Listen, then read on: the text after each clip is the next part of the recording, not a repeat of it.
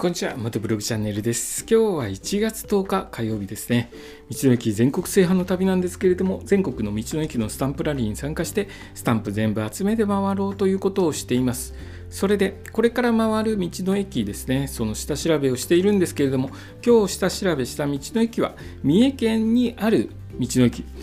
小物というところを簡単に調べてみました。場所はですね、三重県三重郡にある国道よんひゃくななじゅうななごう沿いの道の駅です。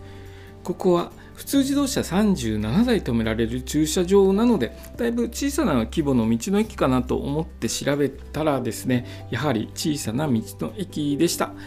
えー、国道沿いにポツンと小さな道の駅っていうのは趣があっていいと思うんですけれども、いかがでしょうか。ここですね、立ち寄られた際、えー、ぜひ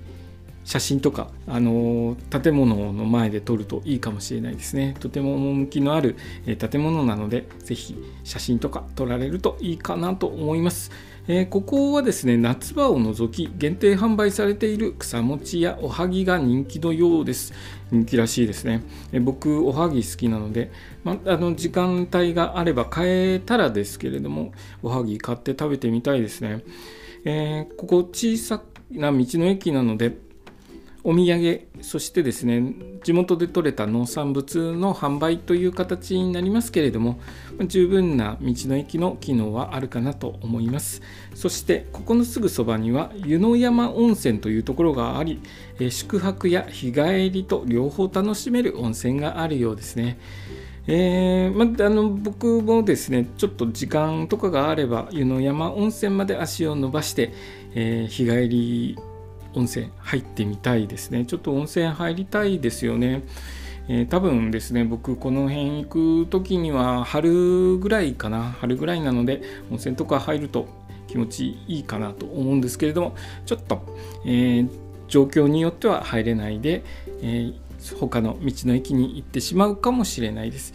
えー、できるだけですね、あのー、今年はいろいろな観光名所を回ってていこうという予定しているんですけれども、なかなかですね、やっぱり道の駅のを数多く回るというのを優先してしまうので、えー、立ち寄れない場合もありますけれども、できるだけ、えー、周りの観光名所見ていきたいですね。えー、今日はいちがつとおか火曜日ですね。先週はお正月休み明けで、えー、みっか行ったらまたすぐさんれんきゅうっていうような形が多かったの方多かったと思うんですけど、僕はそういう感じで仕事していまして、えー、どうもみっか仕事したら次またさんれんきゅうっていうと、